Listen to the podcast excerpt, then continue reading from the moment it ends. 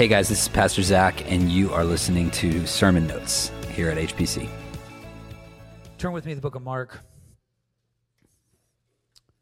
We're going to be in chapter 12 for just a few minutes here. I really only have one point. And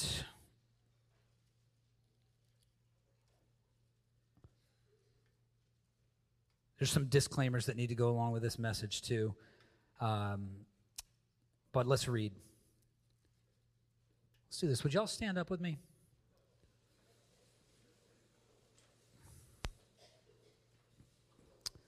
Mark chapter 12, verse 41. And he sat down opposite the treasury and began observing how the people were putting money into the treasury. And many rich people were putting in large sums. A poor widow came and put in two small copper coins, which amount to a cent. Calling his disciples to him, he said to them, Truly, I say to you, this poor widow put in more than all the contributors to the treasury. For they all put in out of their surplus. Some of your Bibles say abundance there. But she, out of her poverty, or your Bible may say lack, put in all she owned, all she had to live on. Amen. Thank you for your word, Lord. Y'all can have a seat.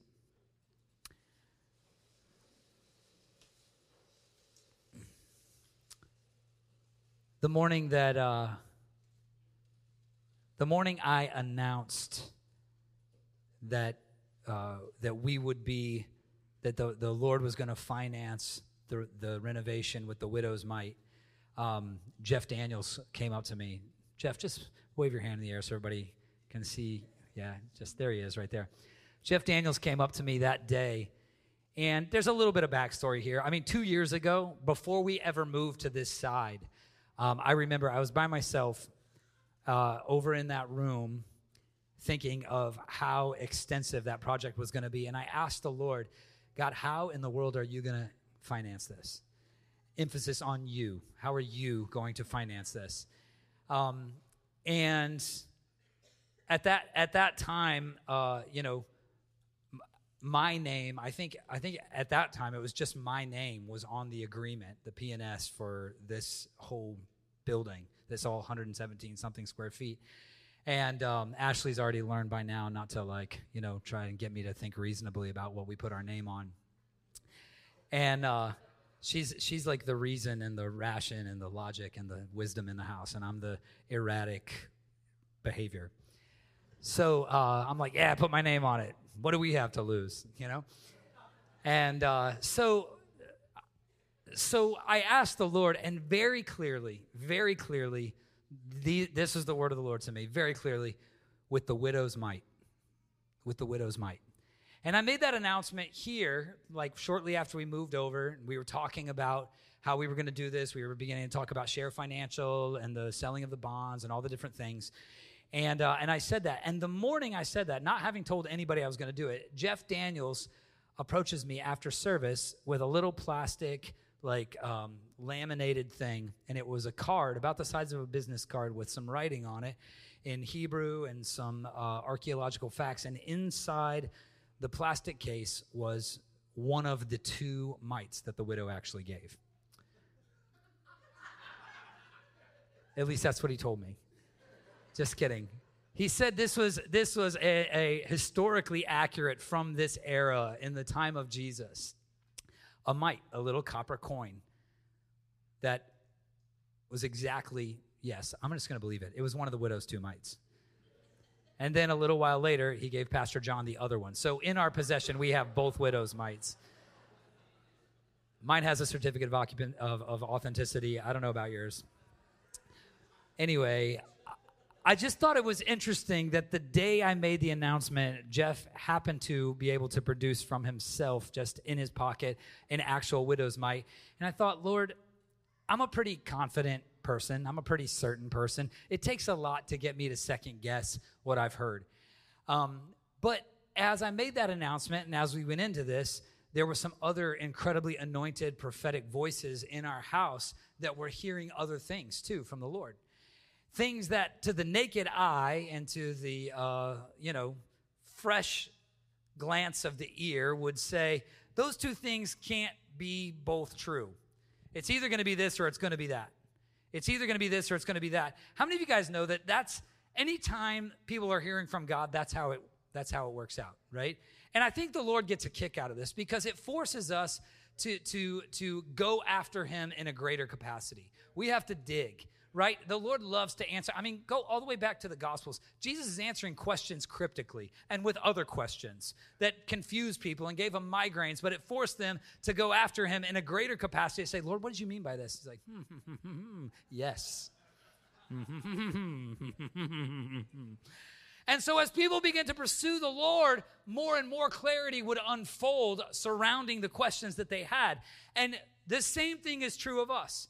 So God will get us together in a room, everybody hearing something different, lock the door, and sit back and laugh while we hash it out. You're like, you, you heard that? I heard this. One of us is off. Well, here's the crazy truth chances are none of us are off.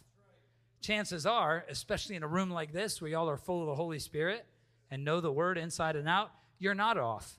We just all are seeing something from a different perspective. Some of these prophetic words uh, dealt with the wealth of the world coming in. Um, that the, the, the wealth would be deposited, uh, the wealth of Persia, of Cyrus, the deposits that were made uh, to the original groups coming back out of, out of uh, exile to rebuild the temple and rebuild the walls under the leadership of Ezra and Nehemiah. And um, there were some paradigms like that that were coming through prophetically that spoke of the wealth of the world being stored up and released to the move of God that's happening today. And I'm here to tell you that while we preach this message for the next few minutes, I, in absolute no way, am here to deny the validity and reality of those words. I believe with my whole heart that we need the wealth of the world in order to accomplish what God wants to do. Okay? I believe it that this isn't going to happen, you know, when when uh, you know a few of us just sign over our our uh, you know retirement accounts or whatever. That's not enough. L- listen, New England is going to be changed for the gospel of Jesus Christ. The kingdom is going to come here. It's going to be so much bigger than a 600,000 square foot mall. All right? We need the rest of this mall. We're going to get the rest of this mall. Okay? And the Lord is going to get a kick out of releasing the wealth of the world to do it. We love those stories, don't we? When the businessman walks in and writes the check, or when the, the, the guy hits the lottery and the or the you know the the oil tycoon or the real estate mogul you know uh, pay off all the debt you know whatever we love those stories because they don't require anything from us look what god did and what I want to say is look what you didn't have any part of. Dang. Dang it. Urgh. So, with those two widows' mites, um, I'm convinced that the Lord is, is going to provide. And by the way, money has been coming in for the sanctuary renovation. And I want to thank you. There are people who are giving ridiculously sacrificially um, and are coming in monthly, weekly with way above and beyond and be, just in faithfulness sowing into what God's going to be doing here on these grounds. And so it's exciting to watch. It's like a rush, but there's something else here. See, I believe that that this paradigm of the widow's might being how this happens is because in order to see the wealth of the, the world released back over the church, I think we, the church, need to mature we have to grow up. We have to become stewards of what we have. Like like really stewards, like sacrificial stewards of what we have. And that's kind of to me as we've talked and I've sat in some of our prophetic circles and and prayed through all right Lord how do these things all come together I think the, Lord wants to break something open something restorative, something redemptive of, of this region and how much the church has failed it in the past and how folks with church hurt are being brought back into the kingdom through this. And the finances come with it. I believe all of that. But we have to be where we need to be to receive them. We have to be the bride that knows how to go into the market and sell the purple cloth. We've got to be the bride that knows how to look at a field and make a discerning and, and, and wise choice as to whether or not to buy it for the kingdom that's coming. And so, with that said, I want to just share a little bit on this couple of verses today before we go. So, some groundwork here on finances, right? Because finances are hard. And I'll be honest with you, I don't love to talk about finances. I actually, if you know me and you've been around for the last 12 years, it is like a real like blue moon that I come out with a message on finances. It was hard just getting through the share financial stuff and like talking about that so much and dedicating so much time and so many Sundays to announcements and all this sort of thing. So I had kind of sworn that off until Pastor Kurt brings a word from the Lord to me this last week. And he's like, You're going to teach on this, says the Lord. and it was good. It was good. It wasn't you, because that's not even how you operate. But you came with the boldness of the Lord to bring a, a strong reminder to me that that I have to stand before the Lord one day and answer for this. So I want to honor you and say thank you for that, Kurt. So finances are spoken on over 800 times throughout Scripture. And over half of Jesus' parables, in some way, shape, or form, deal with money. The Lord teaches us that the love of money, not money itself, but the love of money is the what? The root of all evil. And I'll add to that, the pursuit of money is the root of most conflict as well, both inside and out of the church. And like sin, money has more power when its accounting is kept in the dark. Some of you are continuing to wear a woundedness from a church's indiscretion with finances. Not ours. Hopefully, if that so, I'd love to clarify that for you. Because we made a decision in our first six weeks before we had a name, before we had a place, before we had a pastor, really and we said, everything's out in the open, everything's done in the light, everything is checks and balances, everything is, we, we, we don't want to play that game. And from day one, from moving forward, uh, it's all been accessible. Now, we're not a church with membership. We're not a church that votes.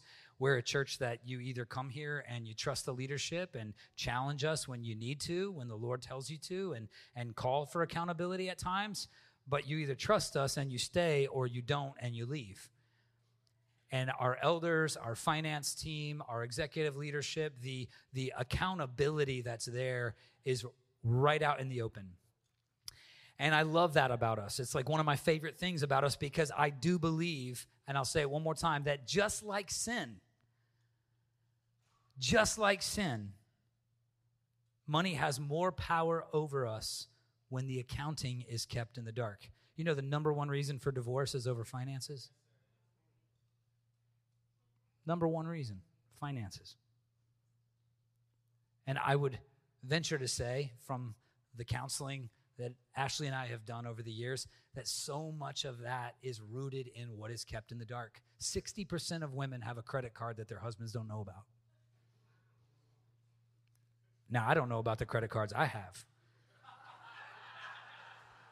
There's a lot of credit cards in my name, but I don't know anything about I'm just kidding. Pretty sure Jamal spends my money. The team spends yeah, no, I don't care. I love it. He's just asking me today, I need to get your wallet. And I'm like, okay, here's where it is. Tell me about it. Make sure you turn your receipt in to Jen. You know, that's it. Well, you turn that receipt in, son because I always do. But I've always thought it was interesting that it's so taboo for pastors to know what people give. Now, this is going to get really sensitive for a bunch of New Englanders, a bunch of Portuguese people who, you don't see my papers. Those are my papers under lock and key in my mattress in a mayonnaise jar in the backyard under the grapevines.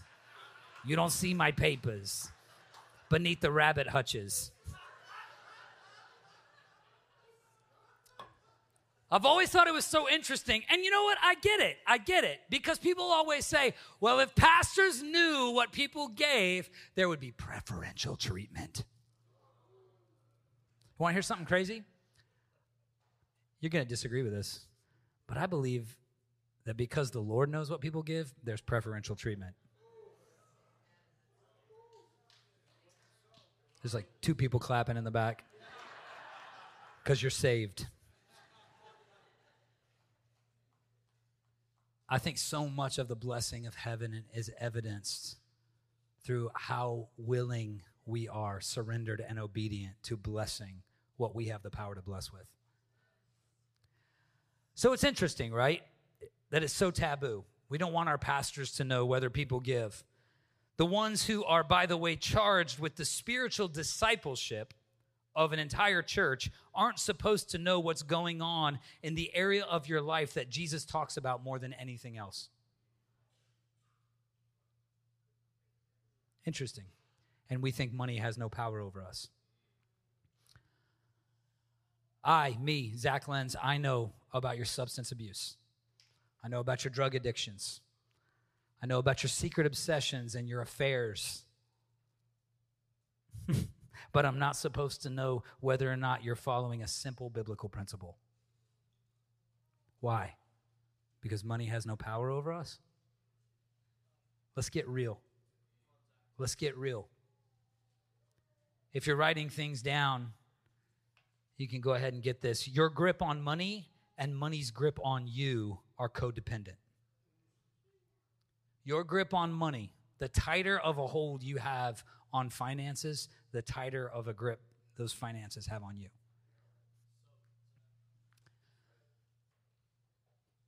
And I want to just say to the folks in the room who you're whispering to yourself, you know, well, I don't tithe and I'm pretty blessed.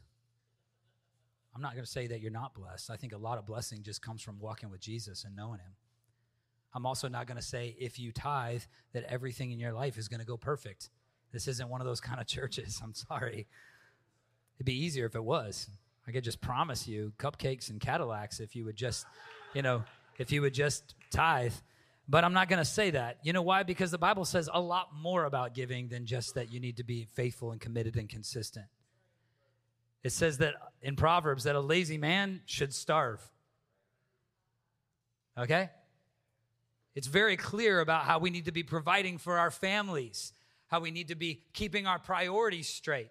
So, no, you can't just write a, 10% of your check out to the church and just think that nothing else requires any other attention or motive. All of these things need to be taken into consideration and, and carefully evaluated and held up before the Lord. But when they are, saints, we do begin to reflect the goodness and the blessing of heaven in a way that the world doesn't understand it. Even the world understands that you're supposed to give money away, right? Even the world understands what the, what the Pharisees, the wealthy people in the temple, were doing that day. I mean, every celebrity has a charity. Why? Because they know that it looks good. The same reason these guys were giving this, making a lot of noise. You know, have you ever walked through uh, the the entrance to Walmart when somebody's at the Coinstar, and it's like, it's like somebody won the, the slot machine in Vegas, and it's like you go deaf in the one ear as you walk by. It makes a lot of noise to give, to give a lot. It makes a lot of noise. And we love the noise. We love the attention and the sound of that feeling when you walk out of Walmart in, in Christmas time or Target and there's somebody out there in a Santa costume with a bucket and a bell and we dump in whatever our change was. It makes us feel good. And by the way, there's not anything wrong with it. But what Jesus points out here in a couple of red letters is that this widow, with her two simple copper coins, gave more than all the other contributors to the treasury that day. How can that be? Listen, I'm an original language guy. I love Greek. I love the Aramaic. I love to get into, you know, what was happening historically. What was this worth? I think the two mites were one 164th of a day's wages. Literally like ashtray change, couch cushion change. Less, even. So I got in there and I'm like going through it. Well, what's the math? What does this really mean? What is that word? What is this word? What is that word? And you know what I found at the end of it? That at least for this message, for today, for us, the Lord wasn't worried about any of that. What I couldn't get away from was the last line when Jesus says, For they gave out of their surplus, out of their abundance, out of their excess, and she gave of her lack. This message is about giving from your excess versus giving from your existence.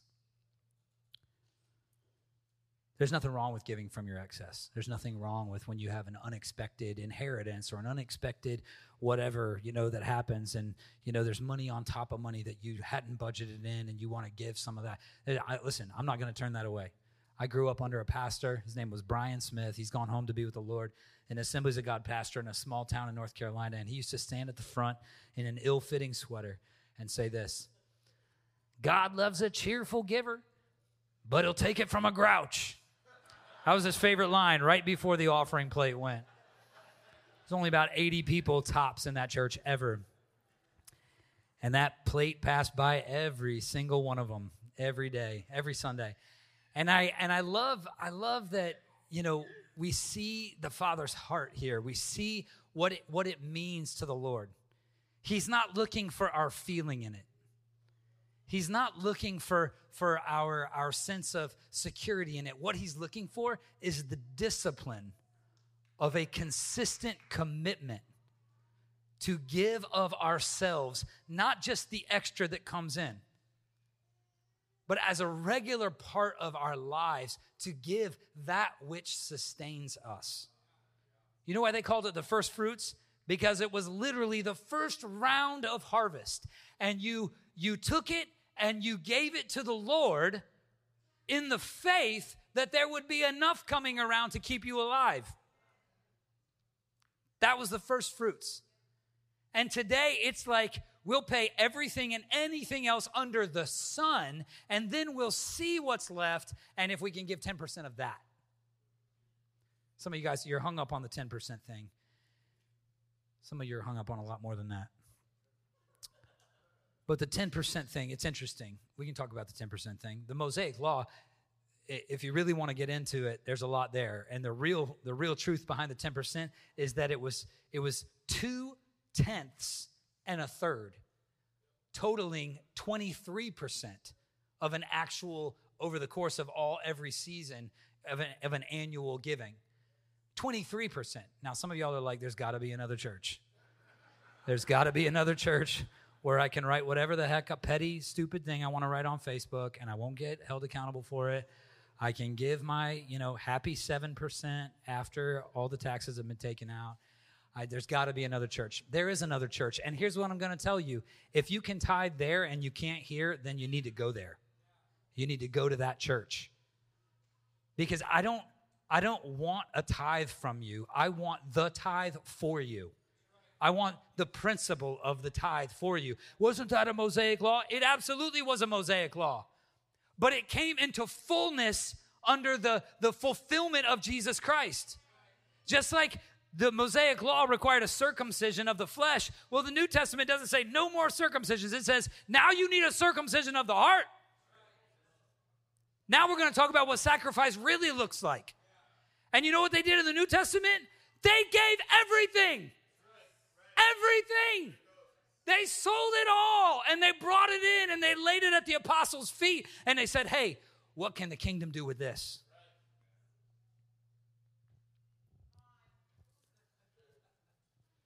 Giving from your excess versus giving from your existence. The problem with your extra is that you get to decide what's extra. I don't want to decide. You know what I'm saying? Like, I want the Lord to decide. I want to hold it all with an open hand, and I want the Lord to look at what was already his, always his, and always will be, and say, mm, let's go that one, that one, and that one. And I'm like, but that's the 100, 100, and the 50. Now y'all are laughing because I'm a pastor. I never have that much money. You're like, this guy. Here's the deal it's never ours. But when all we do is give out of our extra, we're at the mercy of our flesh and our bills and our and our our, our materialism and our consumerism to decide what it is that, that we can give to the Lord this week. The, my, my favorite thing about the tithe is that it's a discipline, and without discipline, there is no disciple. Oh, I'm a disciple of Jesus Christ. Well, what disciplines are there in your life that speak to that? No, no, no, real disciplines. I go to church every Sunday. That's a good start. Maybe. What's it costing you, though? Do we give because it makes a lot of noise? Or do we give as just, just the regular, the consistent and committed sacrificial lifestyle that acknowledges who we belong to? and to whom everything we have belongs to as well. The problem with giving from your extra is that it changes. God doesn't change. I love the 10% because it just doesn't change. It's just always there. It's just that baseline.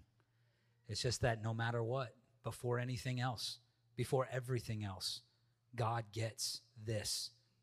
God gets this. Please do not, please do not get lost in some bad teaching about this just being the law. This is a principle. This is a this is a standard by which we approach our faith. This should be a life of faith.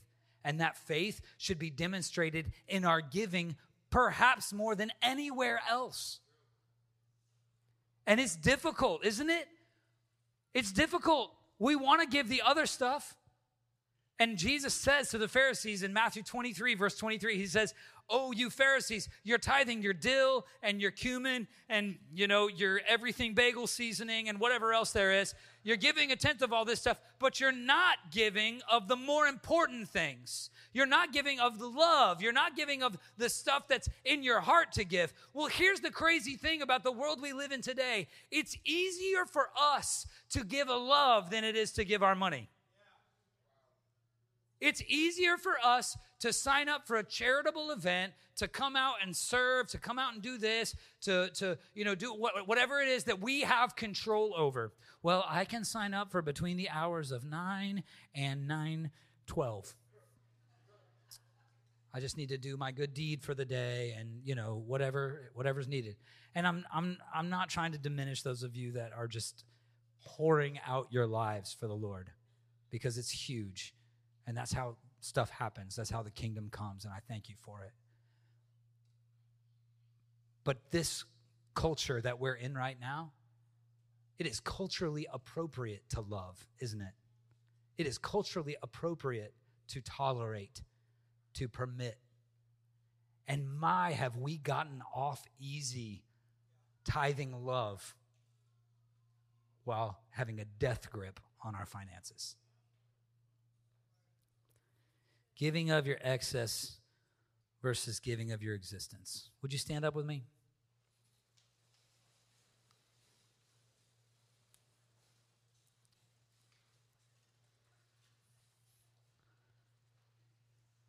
Saints, I I believe in freedom.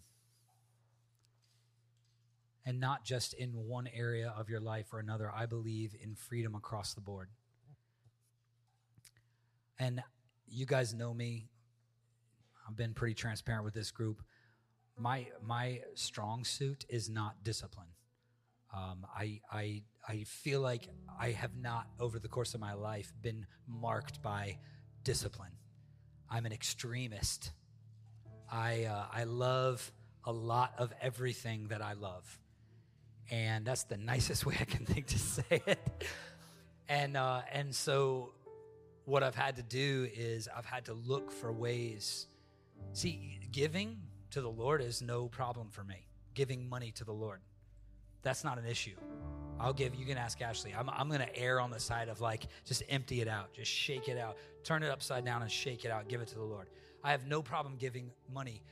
What I have a problem with is the consistency and the commitment and the discipline of true discipleship. I don't have a problem with sacrifice, but I'm an extremist. So I'll sacrifice everything recklessly, losing sight of, well, the Lord actually wanted this in obedience, and obedience is still better than sacrifice. So, can this be a call to obedient sacrifice? Can this be a call to true discipleship? Can this be a call to, to choosing to follow Jesus even in our wallets when we held him out of the water when we got baptized? Hey, I'm not ready for this to change yet. I want to encourage you. Build the consistency into your life of giving giving of your giving of your your sustenance like this widow did giving of what keeps you alive not the extra not the extra this is about giving this is about giving of of what whatever it was that was going to buy your lunch today that was gonna that was gonna get your family on the next vacation or or pay your next bill. This is about understanding that commitment and consistency in sacrifice means that it has to come first. And that whatever else doesn't happen as a result of that, all right, Lord, help me with the order. Help me with the priorities. Help me with the work ethic if that's what I need. God, if I'm having trouble keeping a job, help me with the work ethic. But what I'm sowing into in my discipleship and my discipline and my commitment and my consistency, what I'm sowing into is the one who will sustain me through this season of learning how to hold down a job, of learning how to pay my bills, of learning how to, you know, uh, do everything, everything else that's required of me. That's the freedom the Lord has for us. He will bring everything. Seek first the kingdom in your finances. Oh, I seek first the kingdom. I know every Bible verse, every song. I seek first the kingdom. I'm always the first one there every morning. I seek first the kingdom. Seek first the kingdom in your bank account. Loosen that grip and feel its grip loosen on you. Whatever's been done in darkness, hold it out. There's people in this room this morning, you have a gambling addiction, and the Lord wants to break it off of you. But part of that grip being loosed off of you is you loosening your grip on having to hide this thing. Bring it out into the light. Some of you guys, some, there's people in this room this morning, there's people watching on TV right now. And your finances, it's like there's a hole in your pocket, like Haggai talks about. And every time you go to reach for a coin, it's gone. Why? Because our lives are marked by misstewardship the financial practices of this world have bled over into the church. And it's time that the Lord gets it back. So, Father, I pray for my church this morning. God, I pray for your church this morning. Lord, forgive us in the places where, where we, we prop up our flesh with bad theology and bad teaching.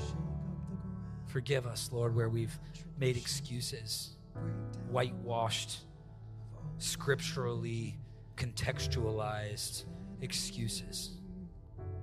God, I pray that you would bring your bride closer to your heart this morning. That you would point to the cattle on a thousand hills and the inheritance, the ring, the sealing of your Holy Spirit that you've given us. And Lord, that in this season, we would experience a freedom that changes the way we think about money, that changes the mindsets of poverty and of lack. God, I thank you for this woman who goes down in history because in the midst of her in the midst of her poverty and lack, she had a mindset of heaven's wealth. God, I thank you that this isn't about who has how much in this room. It never has been and it never will be.